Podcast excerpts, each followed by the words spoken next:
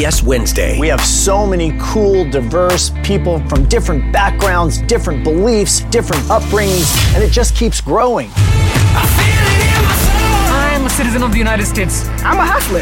I'm a big Taylor Swift fan. I'm the queen of the tribe. I'm a survivor. I am playing whatever role I gotta play. I'm gonna play this game full speed.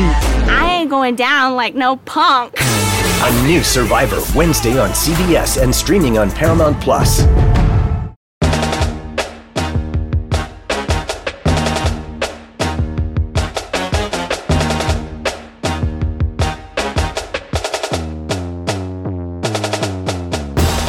What's up? Welcome back to the Barton and Bud Show. Excited to get back in here because, Bud, we've got some actual news to talk about. I know that this isn't that maybe the college football news that everyone's hoping to hear around this time of year, but at the very least, we've got some big monster recruiting news. But first, before I throw it to you, Bud, and get us going on the latest, make sure you are subscribing. You are rating us 5 stars, nothing less, and giving us a comment and a review because that's huge. That helps us a bunch. We're a young podcast. We're trying to get going. Tell a friend. But Bud, hopefully the news on the recruiting trail is going to give everybody a little bit of juice, a little bit of excitement this time of year. I mean, this is like manna from the heavens, dude. We got a decommit from a top 5 player in the nation, Corey Foreman. Multiple sources reporting to Greg Biggins, our West Coast insider, that Corey Foreman has decommitted from Clemson. And there's just so many angles we can take on this. I think first and foremost, let's talk about the team he was committed to. And this is a 5-star defensive end prospect from Cali, and Clemson's been recruiting nationally recently. We don't see decommitments from Clemson, basically ever. It is totally unprecedented the way Clemson goes about their recruiting process and the way they are able to protect and guard against decommitments. Decommitments are a standard fact of life in major college football recruiting. It's maybe not if you're an FCS program or if you're a lower level group of 5 that's just sort of collecting the players as you can. If you're recruiting 5 stars, if you're recruiting at the highest level of college football, it's just baked in. You're just going to have to do some of these battles. You're going to have to jump through some hoops. Clemson, because of a very strict, ideological, in some ways, approach to recruiting by Dabo Swinney, has and you mentioned their first decommitment since 2016, maybe with Cordarian Richardson. Yeah, I think I saw in Greg Biggins' article a couple days ago, because he did the legwork on this. I knew it was had been a while, but I think it was 2014 since Clemson had a non-academic related decommitment, which is just unreal. And it's driven by Dabo Swinney being very making sure guys don't commit before they're ready. There's no such thing as pressuring guys into committing at Clemson. And then, as you alluded to, Bud, it's a very strict policy, which really no one else has the clout to enforce other than Clemson in some ways. But there's a very strict policy that Clemson puts in place saying, look, when you commit, you are committed only to Clemson. You cannot take official visits. You cannot take unofficial visits. Your recruitment is done. And if a kid's not ready to make a commitment, given that policy, then they just back off it. And then they just, and Clemson gives them the space to not make that commitment. Well, this is a kid that agreed to that and wants to take visits, and he's the number 2 player in the country. Is he number 1? Number 1 player in the country in the composite rankings. And Corey Foreman looks like he's back on the market. Yeah, he's back on the market, like you said, with Clemson's no-visit policy, official or unofficial. And Clemson is so strict about this. They ask the parents, they ask the kid, they ask the coach just to make sure everybody's on the same page. Oftentimes they want the kid to kind of go back home and sit on it, right, and make sure it's still the right decision before he goes public with it, if he happens to commit when he's on campus for a visit for them. 2014, dude, since the last non-academic related decommitment is crazy. And we have seen other schools try to do this, right? Paul Johnson famously tried to do this for a while at Georgia Tech, and I was on the Nolecast last weekend, and we were talking about this with the possibility of Foreman. And remember Trey Jackson, who ended up being with the Patriots? He was a starter for a couple of years at guard for FSU there. He was committed to Georgia Tech for a while. He's like, hey, I'm going to take a visit to Florida State and Bama. And the way I recall it, this is probably a decade ago, they pulled it and they lost a 3-year starter, all-ACC caliber kid at guard from Georgia Tech. So it really, you can do this if you have a whole lot of leverage. And I think the schools that could pull this off are probably Clemson, Bama, Ohio State, and that's probably it among the really big boy recruiters. And that's a pretty good segue here to some of the schools we need to talk about who may be in the market now for Corey Foreman. But I'd even throw in this, yes, like those schools probably could enforce this. But I don't think those schools would even want to enforce it, because if you think about it, like Alabama, in a lot of ways, goes places Clemson doesn't want to go in terms of playing the game with high maintenance 5-star guys. You know, Georgia, Ohio State, like Ohio State maybe a little bit less so. Ohio State skews a little bit towards the Clemson side of things, and I think that you see a little less turnover as a result with Ohio State's class. But Bama's just out there trying, like, we're the freaks. Let's just find the freaks. If we got to, you know, deal with a little bit of decommitment flipping on us, like we'll live with it. We're trying to get the most talented roster possible. Whereas Clemson is going to sacrifice on the other end. They're going to sacrifice maybe not getting quite as many freaks as they otherwise could, because they want to make sure everyone is a locker room fit. And obviously it's worked for both programs that are recruiting at that level. But I think that that's a really important sort of nuance to the Clemson mentality. In terms of what this means moving forward for Corey Foreman, because remember too, Corey Foreman, for those that aren't familiar with him, he is a 5-star, number 1 player in the country, defensive end out of California, Southern California, coming across the country to go to Clemson, a program that traditionally has been recruiting really just in the Southeast. Just the last couple of years have really been branching out, extending that footprint out to the West Coast. DJ Uiagalelei is the quarterback that committed last year, who's the 5-star monster, huge arm dude, and that broke the seal a little bit out west. Corey Foreman jumping on board again right behind him was sort of this eye-opening moment in Clemson's national recruiting approach. And so, again, we all assumed, all right, Corey Foreman's then going to sign with Clemson. Wow, what a monster get. But I think now, I mean, A, this shows a little bit of the danger of that approach. I think that's point A. I think point B is this perhaps is reflective a little bit of this entire national environment that we're in, where I think you'll see a lot of kids maybe be a little bit more tempted to sticking close to home, given the uncertainty of just sort of like our current circumstances. And then the third point is that a school that is looking like maybe in good shape for Corey Foreman and that he does want to visit is USC. And I don't know about you, Bud, but it kind of just feels like USC's gotten a lot of commits recently. It kind of feels like there's a little bit of just optimism around USC's program right now that was lacking, I'd say, even like 2 months ago. And I don't know where that comes from, other than just maybe generally looking at the roster for next year, generally looking at the recruiting, and generally thinking about the idea that, look, USC is still USC. Kids in California are still going to be drawn to USC. USC's always going to bounce back, and the temptation's always going to be there. And don't count USC out just because they had a slow recruiting cycle last year. I mean, they kind of look like they've got a little bit of life back in them. So many great points. I totally agree with you. Bama kind of recruits the eastern part of Florida, and Clemson more hangs out on the west coast of Florida, and those are very different areas there, if you will, as far as it comes to coming to play the game. With Clemson, how many just regular long-distance relationships do you think are being ended right now by the virus? Right, like you may be willing to break quarantine to go drive somewhere to maintain a relationship, but you're not hopping on a flight cross-country. And I think if you asked Clemson and you gave them the Barton and Bud truth serum, they would have probably told you they were worried about a California kid who wouldn't be able to get to see them for months on end, out of sight, out of mind a little bit. And I think you're right.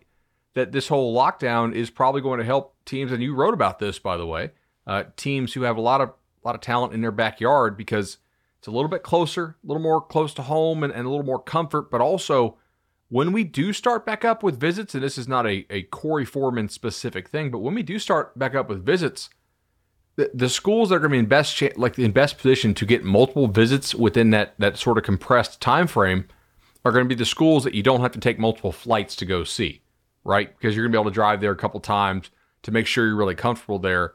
I think Clemson is kind of suffering here a little bit from the out of sight, out of mind thing.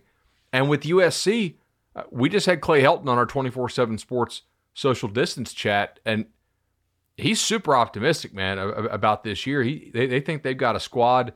He thinks in Graham Harrell's second year as the offensive coordinator there, along with Slovis and all the receiver talent they have coming back, that thing's really going to hum. And he was pretty excited about that. The defense could be better over there. They got to start with Alabama, but yeah, they kind of took last year off in recruiting, not officially, but what they signed, 13 kids maybe, and it was the worst rated USC class I think in either of our lifetimes probably. Ever? Yeah, in the modern recruiting era. And now they're back. It seems. It seems that they are pacing that way. So recently they've landed Anthony Beavers, they've landed Kalen Bullock, they've landed Samarian Gordon, Maximus Gibbs, a huge 360-pound offensive lineman. Guys, I mean, those aren't necessary. I mean, those are all good players, but not necessarily the monster home run ripples across the college football universe play. But this guy would be, and I think that would, in some ways, to me, like, you can really get a sense for where momentum lies in college football programs by the tenor of recruiting, and this is the type of sort of indicator. Like, if you're looking for stock tips, like if Corey Foreman commits to USC, like to me, that speaks not just to, hey, they're going to have a good player in the future, but it speaks to a confidence in what USC is starting to build again. That just, you know, might be a little bit of kindle for you to sort of latch onto if you're kind of trying to look for some long-term value out there. So, big news on the recruiting trail. You got anything else on Corey Foreman, Bud, or is it time to move to NFL draft? You know, I think the ink is almost dry on this conversation, but speaking of ink, we really should discuss pretty quickly.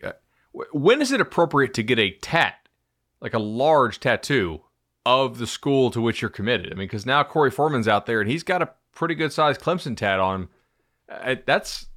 Do you go to get laser on that, or do you think, hey, maybe I might recommit to Clemson? So, what are your thoughts on the recruits getting the tattoos for their schools this early in the process? Listen, I've never had the courage to put something permanently on my body, and I've never found something I had enough conviction with to feel like I needed to permanently put it on my body. Now that I have no biceps to show off, like, I'm definitely not going to get one. But I say, if you're into just getting stuff put on your body just randomly, hey, that's a time in your life when you committed to Clemson and you ended up at USC. Hey, you look back on that with pride, buddy, because you were the most highly recruited player in the country. And it's worked out okay for Reuben Foster, the former Auburn commits with a big old Auburn tattoo on his arm that ended up at Alabama as a first-round draft pick. You know what I really want to see, and especially now because we're all so bored, I want to see a kid do an old-school, like, Bleacher Report-style flip video, not a commit video, but a flip video where he basically goes in, they show the before tattoo, and then they show, like, the tattoo makeover where the guy has tatted over it, and somehow he turns... you know, like a Texas logo into an A&M logo or something like that. And then the reveal is the new tat. Like, that would be really badass. I'm with it. That would be great. Yeah. Yeah. That's taking us up a notch. And maybe this is the guy to do it. Corey Foreman, get it done, man. You're hearing it from Barton and Bud. The tattoo logo is going to reveal your commitment. Could you do the USC with like the tiger head? I don't know. We'll have to dig deeper into that. Before we get to the draft, we have a little bit of old business to talk about. Last week, we got a couple questions about a stat that I referenced that I didn't actually give, and that was Jalen Hurts passing in playoff games before garbage time. And Barton and I had a discussion, and I think we both agree that Hurts has some chance to be successful in the NFL. I think Barton likes his odds a little better than I do, but he's probably not ready to be a day one guy we would agree on. But the stat, and Barton's not heard this yet, so in playoff games, non-garbage time, so we're going to use the Bill Connolly definition of garbage time, which I think is like if you're down 28 in the third quarter, you know, obviously defenses are going to play a little bit differently against you. So 95 attempts in 5 playoff games, 44 completions. So we're looking at a 46.3% completion percentage in those games before garbage time, and a 4.5 yards per attempt. So the defenses they faced were the Washington defense, the 2016 Clemson defense in that game in which Clemson won, the Clemson defense that was pretty damn good, actually. They had an offense that couldn't score under Kelly Bryant. Georgia in the national title game before he got yanked, and then last year, LSU. So, again, 44 of 95 for 4.5 yards per attempt, which I went and looked up. That is a lot under what those defenses allowed against other FBS teams even. So it's like, yes, those are great defenses, and they snuff everybody out. But in this set, it was pretty far under what those defenses averaged allowing anyway. Yeah, so I think so when you initially framed it, I was under the impression we were talking about him as basically at Oklahoma. Gotcha. Okay. And granted, look, at Oklahoma, because I'm just looking up his numbers now, against LSU wasn't a good day. 48% passing, 217 yards. He did have 7 yards per attempt, so a little better than the number you threw out. And before garbage time for him, if you want it, against LSU, 5 of 18 for 101. All right. So, and what is that? I don't know what that is. Yards per attempt. 5.3. Okay. 5.2, 5.3, I think. So that's more in line with what you were saying. But, like, if we're talking also, you know, Washington, if you're throwing Washington and Clemson in 2016 in there, and if we're throwing, you know, he didn't play a lot against Georgia, I guess. So Clemson, he had a decent game. Georgia, he played a half, didn't have a good half in 2017. But, like, that was still very much part of the evolution of Jalen Hurts as a passer. Like, that was I was sitting there in those years talking about and believing that Jalen Hurts was just not there as a passer. And he still may not be there, but I think there's been some evolution in that regard that has me feeling a little bit more confident in him now again. So then basically we're going to get down to just, you know, he had a bad game against LSU. Is that part of the trend that you're referencing, or is it just a bad game against LSU in a new Jalen Hurts and a new offense? I don't know. Maybe it is part of the trend, but I still get back to the idea that at some level, and I don't think he's a first round pick. So let me be clear about that. But I still feel like there is, depending on where he drops to, I think there's some value there that you can feel confident in Jalen Hurts because you know you're going to get a hardworking version of Jalen Hurts. You're going to get a hardworking version of a college quarterback. You're going to get a versatile version of a college quarterback. So, and I don't know that you argued any of that stuff, but those are interesting numbers for sure. And you know, it definitely makes you think and sort of forces you to really stand on your conviction if you do end up taking him. For sure, I would love for Jalen Hurts to be my backup quarterback, right? I think using him as a changeup in games early in his career, he's a guy who, like, Alabama loved him, Oklahoma loved him. I mean, just straight out, like, they liked that guy. He was not a problem at all for them. He works hard. I'd like him to run my scout team and be my change-up quarterback early in his career, and you know, maybe he can progress to be an NFL passer. Maybe he already is. Like, maybe he's improved enough at Oklahoma to be it earlier than I think. I mean, the draft is certainly not a guarantee at all, as we're about to see here in a little upcoming game we want to play. Yeah, let's go ahead and do this. So this is something I threw out on Twitter on Monday night. What's today? Tuesday, I think. Yeah, the days kind of run together now without really having weekends. So on Monday night, I threw it out, and I was like, all right, how many players are you like really confident are going to go in the first round? And if you miss one, you lose the game, right? So people had a lot of just crazy responses out there to it, and a lot of people think that they can pick, 28 guys and get 28 out of the 32 picks. And I don't know. I'm not as confident. So I asked Bart, and I said, let's each make a list, and we won't show it to each other before the show, and we'll send it to our producer, Tani, and he'll show us who we both had on the list of our first round locks. Like, these are guys we are confident are going to go in the first round.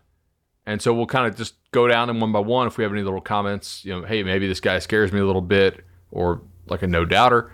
And then we're going to actually take and break down who we had on each other's lists and who we did not have. So clearly the way to win this game, you can't miss any, right? So that's the first part. If you miss any, you're out.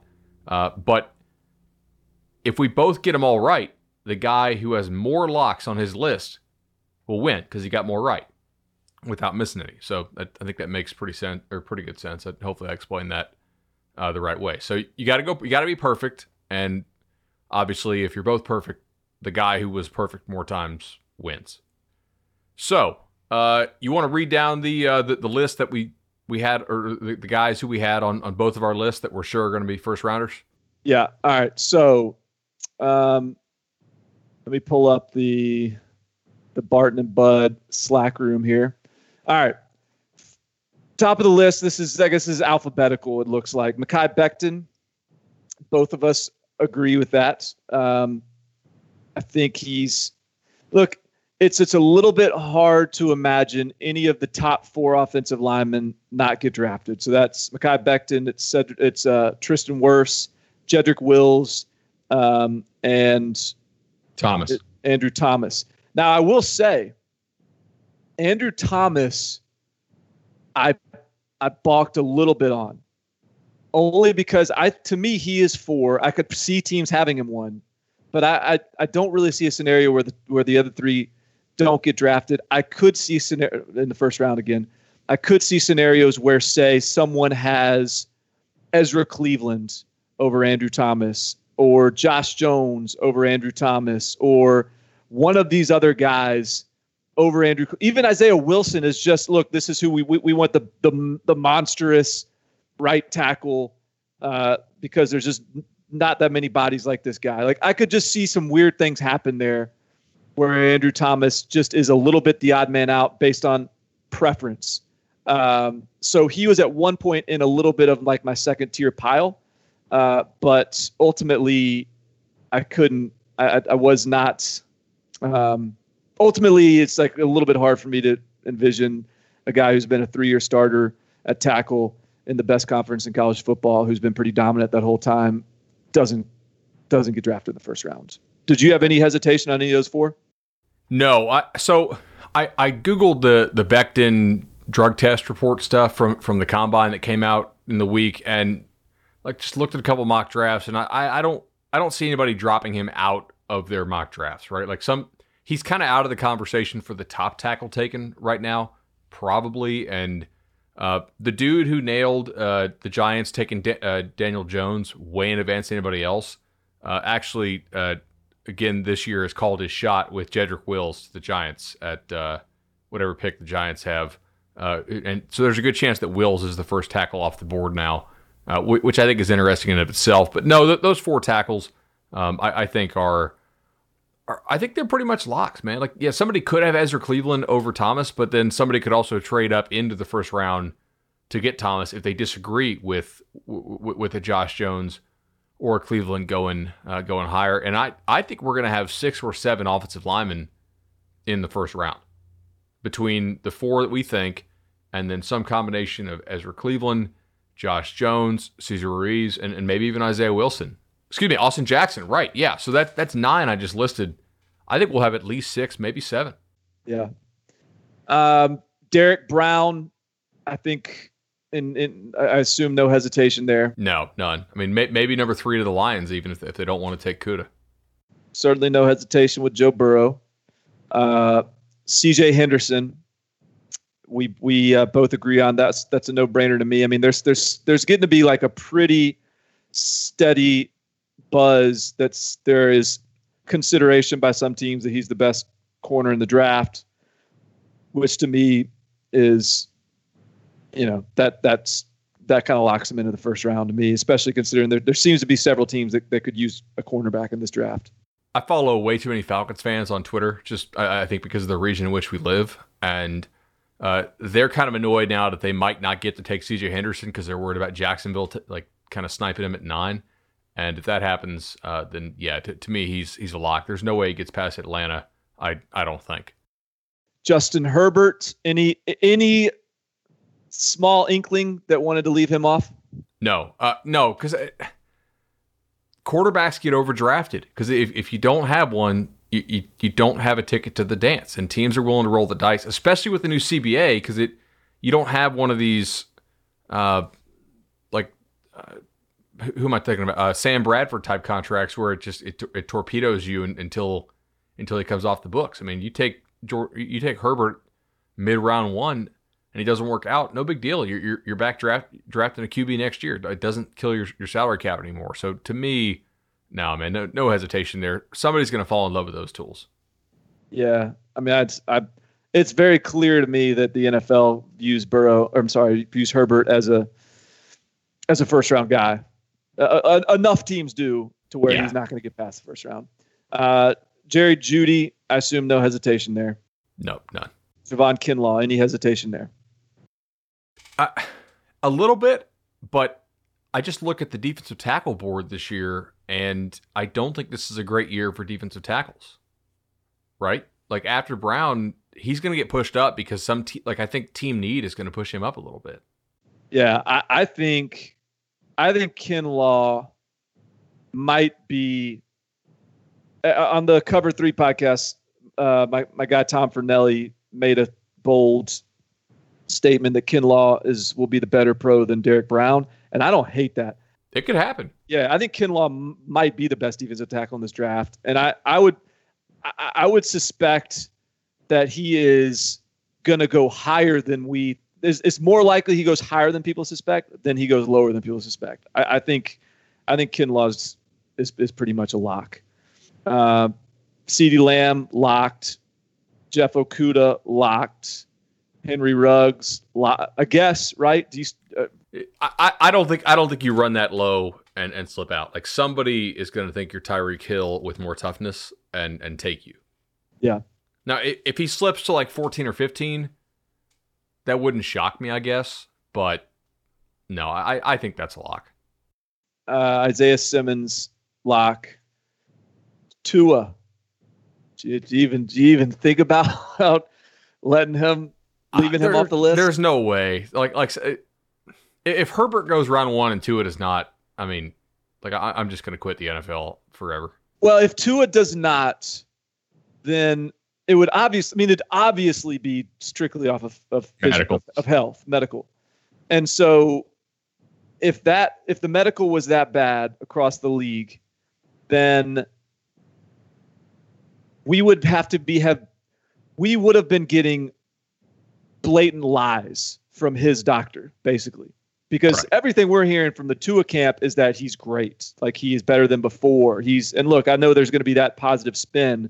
But if we're going from that extreme to he's not a first-round draft pick because of medical, then there's been some serious misdirection by somebody. So no, I'm with you. Like that would be shocking if you would drop that low. We talked to Andrew Thomas, we talked to Jedrick Wills, talked Tristan Wirfs, and Chase Young, and that's the last guy. How many is that? 1, 2, 3, 4, 5, 6, 7, 8, 9, 10, 11, 12, 13, 14. What is that, 16? I think so. 1, 2, 3, 4, 5, 6, 7, 8, 9. Yeah, 6. So we have 16 in common. That we both feel confident in. You have one additional guy that you were willing to throw on the fire. I had three. And you talked me into my guy. In the last podcast, you were actually higher on this guy than I was, I thought. Because you're like, I could see him going ahead of Henry Ruggs if Ruggs slipped or being the third receiver taken maybe. And you convinced me. Barton's like, I think that Justin Jefferson belongs in sort of a 1B tier, right? As opposed to all the two guys with the Ayuk's and the Denzel Mims and whoever else you want to throw in there, Jalen Rakers and Chenaults. I'm a little shocked he's not on your list here. I'm rolling the dice maybe, and clearly he's the guy who could bite me in the ass the biggest, I think, because he's the only guy who I have who you don't have. But man, wagering wise, I have under 5.5 receivers, right? Taken in the first round at a pretty nice plus number. So there's a good chance I lose that, but it's a number that I'm willing to roll the dice on. But there's no way in hell that I'd play under 5. I think that we absolutely get at least 4 receivers in the first round, and probably 5. I don't know if we'll get to 6. I think Jefferson's going to be one of those 5 pretty clearly. Somebody's got to fall in love with him, right? Maybe I'm wrong on this. Go right into my trap, bud. Caught you. Shit. No, I'm joking. Like I because remember, I mean, this is what we think or are confident is going to happen. So yes, that is the way I view Justin Jefferson, and I think if I'm gambling on whether or not he gets drafted in the first round, I expect he will. But if we're looking at sort of the where I have some uncertainty there, like I could see. All right, so I think the first three are going to go. Now there is, like I said, I can see someone having Justin Jefferson above maybe Ruggs, dependent eye of the beholder. But assuming those first three go first, then my fear of having Justin Jefferson on there was, all right, what if the next team that wants a receiver is just looking for a big body? Like they're just going to go after either T. Higgins or Denzel Mims or Pittman, Michael even. Pittman. Yeah. Or it's just, what if that's the direction to go? And then, what if someone just has fallen in love with Brandon Ayuk and his toughness, and it's that he's just going to be the next receiver off the board. So it was less about me not having confidence in Jefferson, more about me being a little bit nervous about the competition for that next wide receiver spot. So look, I think you will probably get that right, but I just think there's a chance that you won't, in which case that's a big win for me. If you miss one, you're done. And look, so this is probably, I would say this is about where my list ended in terms of the ones we've discussed that I was confident in. Like I said, I had just a minor hesitation with kind of a similar reasoning with Andrew Thomas. But other than that, everyone we discussed was pretty much my locks. But then now is my next group is my, like, you gotta shoot to score group, the miss 100% of the shots you don't take group. And I didn't know what your number was going to be at. I didn't want to leave the putt short. I had to just, dial in for a couple of these other guys. And so I have 2 more than you and 3 different guys than you, with Jefferson not being on my list. So mine are Patrick Queen, Caleb on Chasen, and honestly, maybe the one I'm least confident in is Jordan Love. Where are you on those 3 guys? How close were you? So I was actually really pretty close on all 3. Is there any buyer's remorse right now? Do you look at the list and are you jealous that I put any of those guys on? Or are you? Yeah, because you had 2 more guys than I did. Like I'd like to have just one more. I have 2 more opportunities to get it wrong, though. That's true. That's certainly true. So with me, I basically thought about it and I said, okay, everybody that I take here, I want to be confident they go in the top 20, right? Like if I'm thinking in my head, this is probably a guy in that, like, if I think he goes 25th. Then reasonably he could probably go anywhere from, like, I don't know, 14 to 34, if we think about it. And if you go 34, you're out of the first round. You know, there's only 32 picks. So all the guys I picked, I'm really pretty confident are going to go in the top 20. Now, I may be a total dummy on this. We come back next week and be like, wow, we only got 13 of these right, even though our list seems kind of short. And that's possible. With Patrick Queen, my worry is that I don't know. He only started for 1 year at LSU, right? So there's a little bit of track record stuff there. Some teams might like Murray over him, but if I had to just say yes or no, will the guy go first round? Yes, Patrick Queen, I think, is going to be a first rounder. With Jordan Love, yes, I think he's going to be a first rounder. But I also thought Drew Lock was probably going to be a first rounder and be pushed up because of the whole quarterback scarcity stuff in the league. And Drew Lock went, I think, in the 40s last year to whomever took him. Denver, I think it is. And then with Chason, there's a lot of like second tier pass rushers this year, to where there's clearly some A1 pass rusher types, and I think he has the ability to be like just as good as a Chase Young, perhaps. But I don't know that he stands out enough for me among the second tier guys to where I wasn't comfortable locking him up, you know. But these are three guys who were right on my list. The other two that I had to cut because I had year three. AJ Terrell from Clemson, who I think is pretty good shot of being the number 3 corner taken in the draft. And then because Daniel Jeremiah of the NFL Network tweeted it, he said Austin Jackson's going to go a lot higher than people think. And he thinks Austin Jackson could go in the top 15. So those were sort of the guys who I was like, all right. And then, you know, McKinney, not confident enough. Murray, not confident enough. Gross-Matos, definitely not confident enough. I mean, I think he's probably a very late first. Ruiz, not confident enough. But your three and then those other two were kind of the five that I had to cut. Because I did have five more. Then I was like, this is too many. I got to cut this down.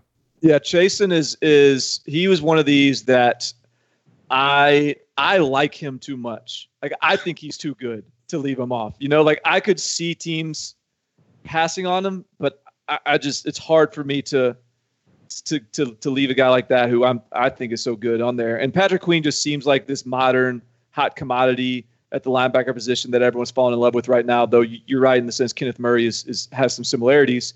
Jordan Love, look, if he doesn't get picked, someone else will. So if Jordan Love gets out of the second round or out of the first round, that means that Fromm or Eason or Hurts or someone got picked up there at 1, and I like my chances with Love over the field there. I will say, on the flip side, like it seems like every mock I see has Yetur Gross-Matos in there, and I don't see Yetur Gross-Matos as a first round pick. I could be. I mean, obviously I could be wrong. I haven't dug into the film as much as you know the draft nicks, I guess. But I was tempted to. But most places, like to your point, Bud, there I see him. He's like in the 25 to 32 range. So I'm not gonna roll that dice. And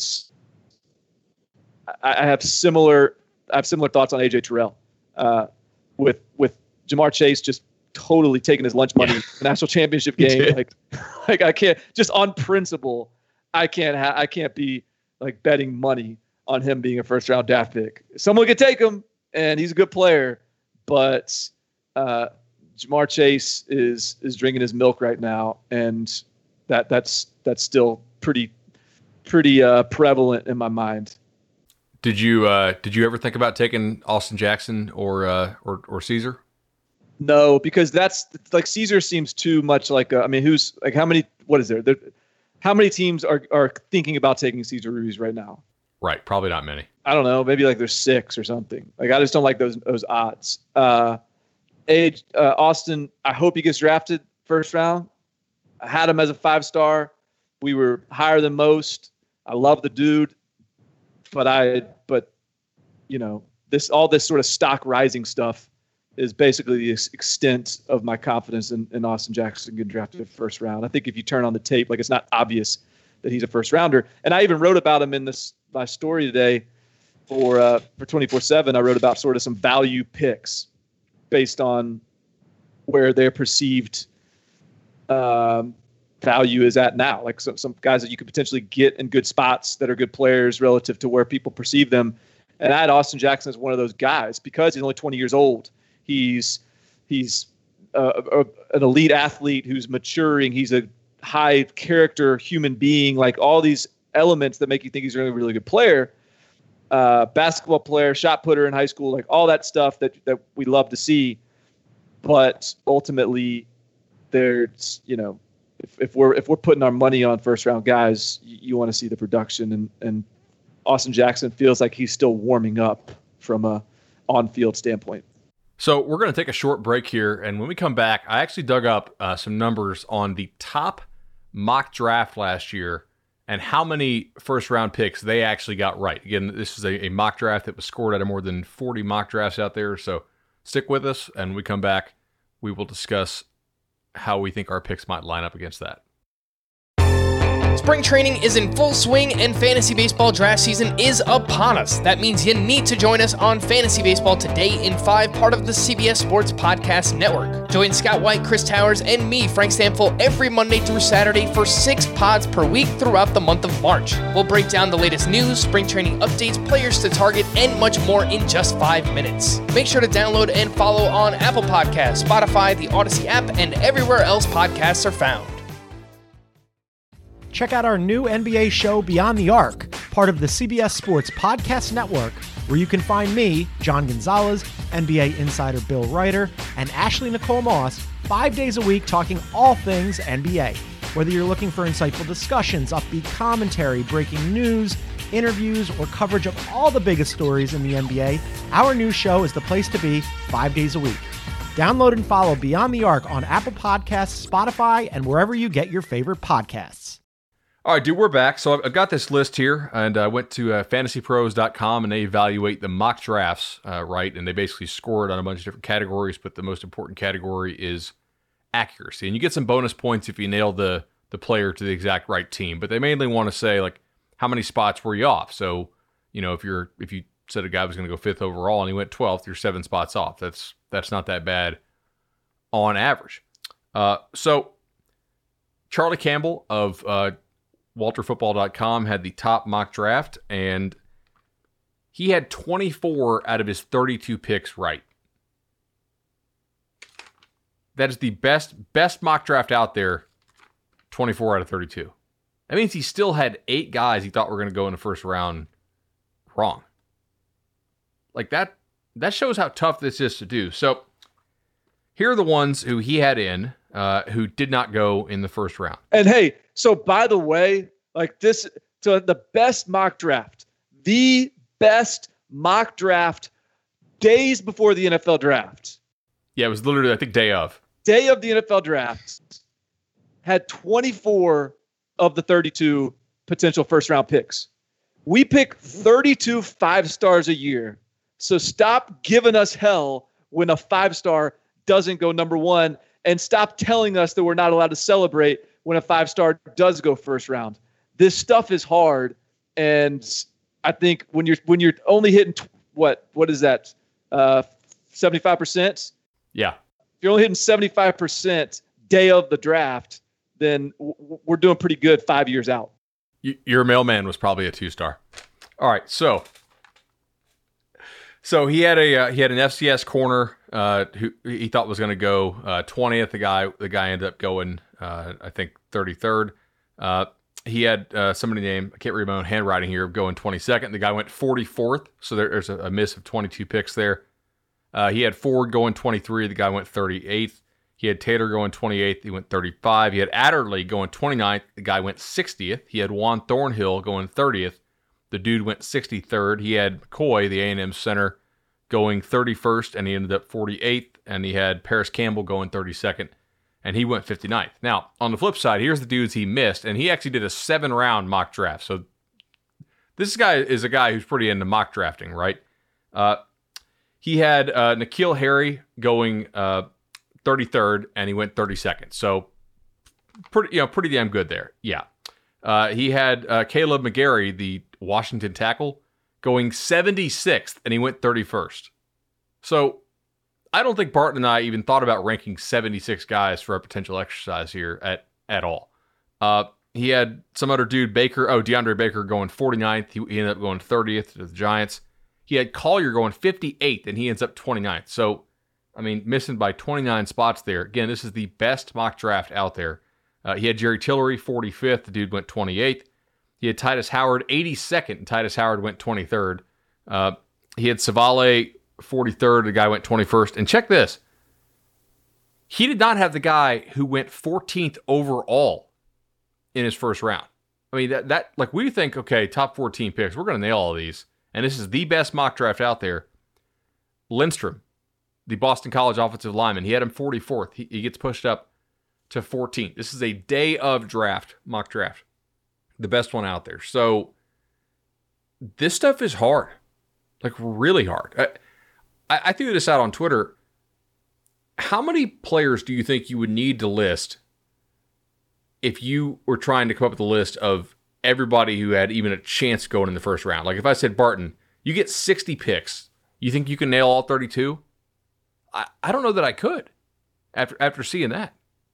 I don't know. I mean, it's such a guess. And I think that's the way it should be. Like, we shouldn't be able to predict the 32 picks because otherwise it's just groupthink. Otherwise it's just everyone has convinced each other that these are because I mean history's shown us that the first 32 players drafted aren't always the best players in the league, and so I mean, if you're a decent GM, like you should be willing to take some risks. And it's why, and I think it's something that we've tried to incorporate into our rankings process of 24/7 Sports too, is the idea that, look, occasionally, like last year we had Peter Skoronski, a 5-star. He's an offensive lineman who signed with Northwestern. No one else has him anywhere close to that. And frankly, we had him a 5-star or close to it for most of the process. And I think that his presence there, us inviting him to the All-American Bowl, is the only reason that he was even like ranked anywhere close to us by other sites. And that's not me pounding my chest. That's just the sort of we put him more into other people's consciousness. Us having him as a 5-star made other people put them a little bit to the test and saying, look, that you're taking a stand now if you're going to say he's not at least a 4-star guy. And so there's a little bit of that in the industry as well. And so I think taking stands like that help our rankings process and in a way help the entire industry, because part of the reason that we're seeing this is going to be probably the best draft maybe ever in terms of the recruiting rankings and how we did and getting highly rated guys, projecting them to get drafted high. I think part of that is those guys get bubbled up by us, get but taken as signees and commits by big name programs. And they, if we saw Chad Lindstrom early enough in the process and made him a top 100 kid and believed in him, either he's either going to have a bunch of other offers that other sites are then going to sort of latch onto, or he's going to have make it tougher on Boston College to keep him. He's just not going to be an under the radar guy that then everyone's surprised at when he's good. And so an element of that is just sort of baked into our process right now to where, hey, some guys may end up as high profile players that are only high profile players at the end of the process because we were willing to make a stand on them early in the process. That's a little bit of a tangent. Sorry, I get on these good though. These rankings rolls sometimes, but it's fun to talk. You're not passionate about the rankings, right? Like that's not a pet project of yours that you obsess about. Yeah, no. It's a little something I do on the side. All right, so you wrote about the undervalued 5-stars. We chatted about it a little bit. You want to talk about that anymore, or you want to jump into maybe the piece you have coming out for CBS? Yeah, I could talk about the CBS piece. So I was asked by CBS to basically do the whole basically who did the industry miss on that are about to be first round draft picks, which is asked every year, and in most cases it's 2 stars, it's unranked guys. And I think later on this week, Bud, you're probably going to hit on a few of those guys. But the beauty of this cycle is none if any, like maybe just a couple at best are going to be first round candidates. So that's sort of a win for the industry, but there are still some 3 stars. And so I kind of dug into how we might have missed on some of these 3-star prospects. Some were excusable misses, some were inexcusable. I'll go through a couple of the highlights here. Like Mekhi Becton, first of all, high 3-star kid. It's a miss, but it's important to remember there are degrees of 3-star. This kid was a sort of a top 400-ish player that was on the cusp of 4-star status. So we believed in him. You got to draw the line somewhere. That was generally a miss. Josh Jones went to Houston, but was graded out as a mid 3-star guy, a power 5 level prospect, viewed as a high upside guy. Kid just happened to hit his upside. And he went to Houston, and we still had him rated highly. So for everybody's like, oh, hey, if the kid goes to a G5 school, they won't rate him highly. No, that's not true. We would be morons to ignore the data that we get, which is college offers, right? Like, if Nick Saban offers a kid, we're not going to make him a 5-star for that reason. But if you don't take a pretty close look at a guy who all of a sudden, a defensive back who just got Kirby and Nick offers in the Southeast out of nowhere, you're not doing your job. Right, and it's important to sort of articulate, too, that it's not just the offer and the check mark on their profile, but it's us digging and understanding where he is on their board and how they view him, and then making sure that we understand how that factors into our evaluation. Not that it factors into our evaluation, but it might lead us to make sure we double down on that film and feel confident where we have them. That's something we did a lot in the last rankings meeting. In fact, we said, hey, like I talked to this school and they told me that they like him, but he is a camp offer kid. So if he wants to try to commit to them right now, they would not accept the commitment. And that's important to know, like you said, because some of these schools that offer 400 kids, they really can't accept all 400 players. There's a math issue there. So it is important to kind of understand, a consensus being built around a player based on inputs from multiple schools. So the last few here I think are all interesting case studies. Justin Herbert was a high 3-star kid whose only offers were Oregon, Montana State, Northern Arizona, and Portland State. He's from Eugene, didn't get an Oregon offer until his senior season, and was given a high 3-star grade. No one ever saw him at a camp. He didn't get out on the circuit, didn't have a college feedback from anyone else. And I'm not even sure Oregon offered him with the expectation that he was a future NFL guy, but clearly they gained confidence in him as a kid in their backyard. They went on him and offered him. We have rolled the dice, thrown a 4-star grade on Justin Herbert based on highlight film? I guess, yeah, we could have. Could we have flown someone out to Eugene and taken in a game for the kid that Oregon offered in mid-October? Yeah, I guess we could have done that too and factor that into our evaluation. But neither of those things happened. He was a high 3-star kid that we felt like had talent based on highlight film, but just there wasn't a whole lot else to go on. And so he turned out he was a really good player, was developed, and hit a really high ceiling. So, hey, that's one we would have liked to have gotten, but I'm not necessarily embarrassed about the way that played out for the rankings industry. By the way, speaking of Becton, Ivans and I think we may have found a kid who is sort of Becton looking and doesn't have a lot of big offers yet. So tomorrow's rankings meeting, or get excited. Yeah, no, I like that. Yeah, exactly. I usually write an article about the 2-stars and unrated players who go in the first round. And there are usually a couple, right?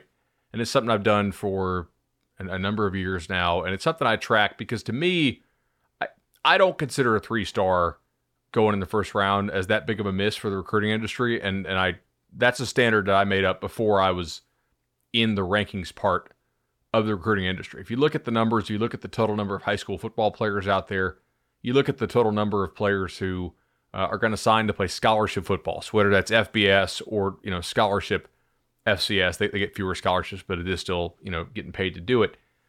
3 stars to me, and not to me, but just mathematically, they still represent a very small number of the total kids who are going to go play scholarship football at some level. The majority of them are going to be still two-star and unrated prospects. And it doesn't mean that we never looked at them. It just means like they didn't do anything stand out enough to warrant, for the most part, getting a rating. And I usually have these buckets that I put kids in as to why they were either a two-star or an unrated player, because I do consider that just on its face like a miss for the recruiting industry. If this kid goes first round and we had him as an unrated or two-star, that I really want to know why.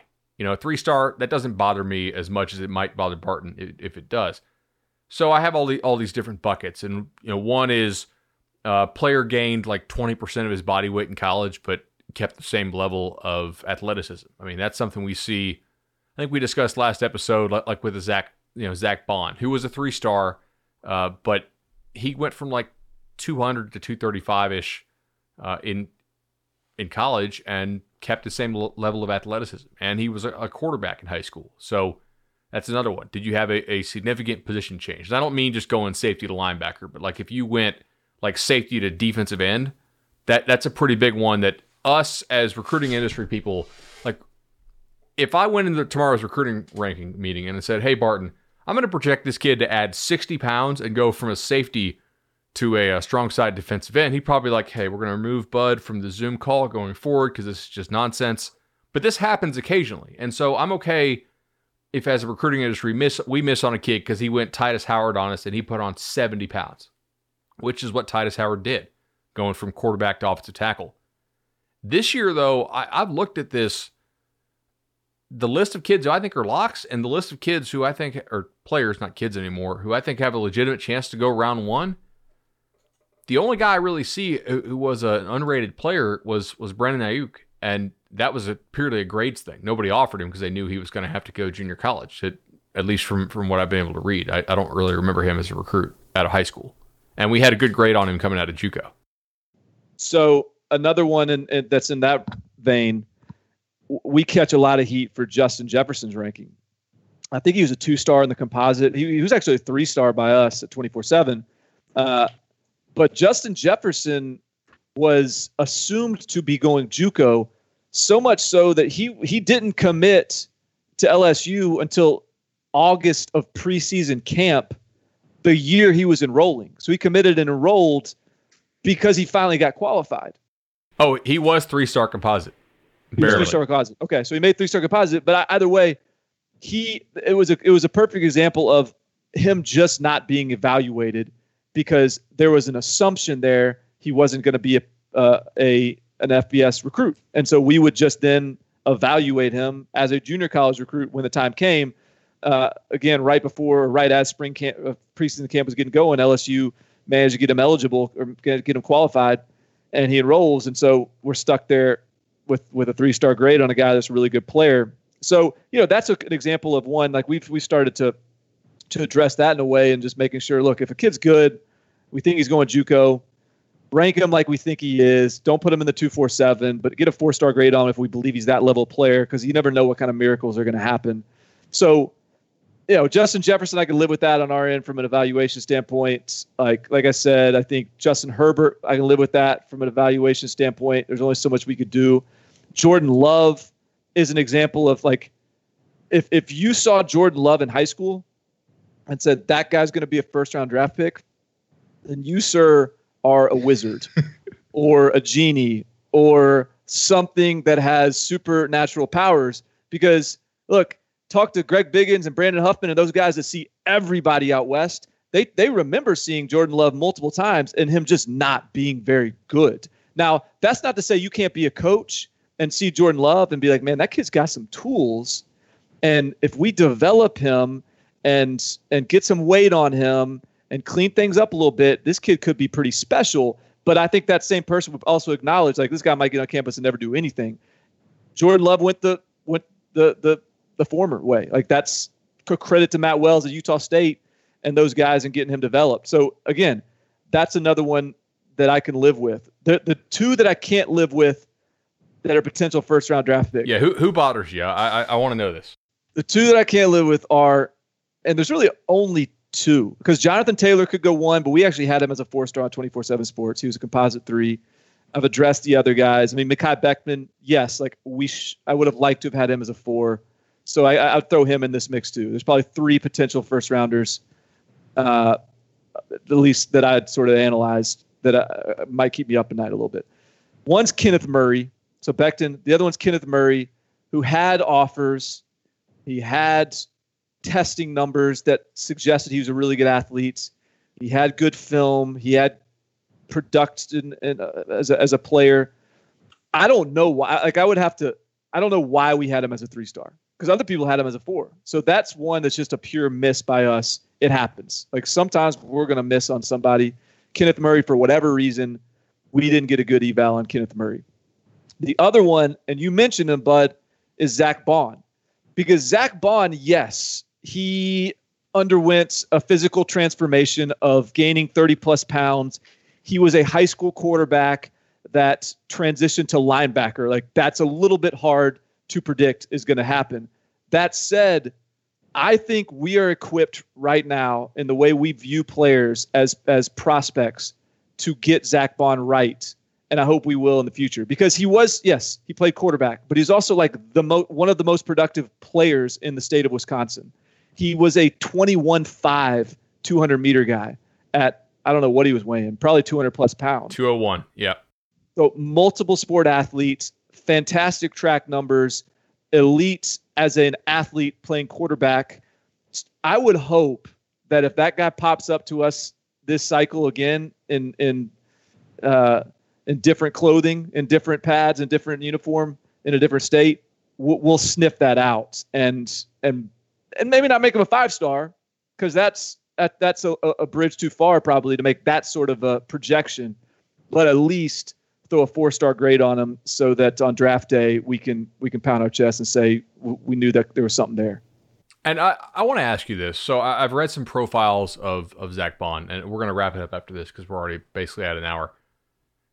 Did Wisconsin recruit him as a QB? Because I think if we had word from our Wisconsin people that, hey, they project this kid to switch to defense and to play linebacker, then we're going to look at him as a slightly different way, right? Like that allows us to focus in even more. If we're getting word that Wisconsin is recruiting this kid as a QB, then our basically not prediction, but our assumption is that he's not going to be lifting weights quite like a linebacker would, right? He may not bulk up and train to play like an impact defensive position. So I'm curious. I don't remember his recruitment, and I'm not going to just make it up here on the fly. Yeah, no, it's a good question. So because Alan True, who is our Midwest guru, does remember his recruitment, and I was talking to him a little bit about it this week, or he was reminiscing on Zach Bond's recruitment, and so this is the only thing that I will allow us to sort of. The only excuse that I will allow for us is that Wisconsin was even a little bit late on actually making a move for him. In fact, it sounds like they wanted him as a preferred walk-on initially, maybe a gray shirt, and eventually they took him in their class as an athlete. He was, because as a quarterback, I say he was productive. It was a dual threat productivity. Right. Like he was an athlete at quarterback. And I think that was clear. But it's a little bit hard for us to be able to identify every good player in every remote state that has only FCS offers. Because aside from that Wisconsin offer, I think Zach Bond's only other offer was North Dakota State. So yes, like theoretically, we could have found him even with a North Dakota State offer. And someday we're going to have a North Dakota State or a South Dakota State or a North Dakota kid that's a 4-star. I'm determined to find one because those guys produce NFL players too. But had we ranked Zach Bond a 4-star prior to his commitment to Wisconsin, that would have been pretty unprecedented. We would have been ranking a kid with one FCS offer that we knew of as a future NFL player. It happens. I hope we have the conviction and the expertise to identify that guy at some point, but that is not an easy ask. The common element there between both Bond and Herbert were that nobody recognized them essentially until their senior years, and the only school that did was the school in whose backyard the player played. Right, and that's a tough bridge to gap as well, because And even when you're talking about, like when I talk to college coaches, and I'll be like, I might even send them a kid and be like, hey, this kid's really good out of Ohio. And they're like, well, why hadn't Ohio State offered him? Yep. Like, man, I don't know. Like, if Ohio State offers it, they're going to get him. So, like, why do you care? But the right question there is, why didn't Kentucky offer him? Right. So, like, but that is something that coaches look at. Like, if a kid's sitting there and the profile for that kid on their desk says middle of Wisconsin, North Dakota State offer, the coach is either going to say, why hasn't Wisconsin offered him? Or he's going to say, man, I don't know. Like, is it worth my time to even recruit this kid? Because if I offer him, all Wisconsin has to do is offer him. And then he's going to, I got no chance. And so that is the type of issue that we have to navigate, not in making an evaluation, but in finding these guys and getting them to our, like, bubbled into our consciousness so that they actually are put in front of us. And we're, because ultimately, look, our job is to evaluate and grade the players that are being recruited. Like, our job is not a scouting service in the sense that it's a discovery process. There's an element of that, but that is not our goal to discover a bunch of new no-name guys. Our goal is to cover from a media perspective the top recruits in college football and identify who those guys are. Well said. This is the Barton and Bud Show. We just passed 155 star reviews on iTunes. Let's go ahead and get us up to 247 quickly. If we do, I think we will do a special listener-only mailbag edition, maybe, of the show to kind of celebrate that milestone coming up. Please rate and review us on iTunes. Subscribe to us, Spotify, iTunes, Google Podcasts, whatever you want to use there. Or not iTunes. I'm supposed to say Apple Podcasts now. So please use Apple Podcasts. I'm a Droid guy, so, whatever. Anyway, hit us with those 5-star reviews. We'll be back to talk to y'all next week.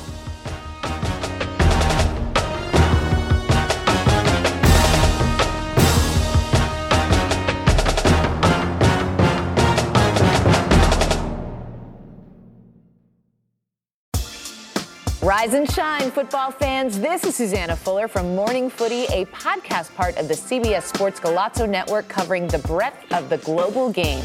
Join me, Nico Cantor, Charlie Davies, Alexis Guerreros, and guests every morning for the perfect blend of news, analysis, conversation, and exclusive interviews. If you love soccer, then look no further. We've got you covered for Europe's top 5 leagues, the W Gold Cup, the Champions League knockout stage, CONCACAF Nations League, NWSL, MLS, transfer news, and much more. Download and follow on Apple Podcasts, Spotify, and anywhere podcasts are found. Subscribe to Morning Footy.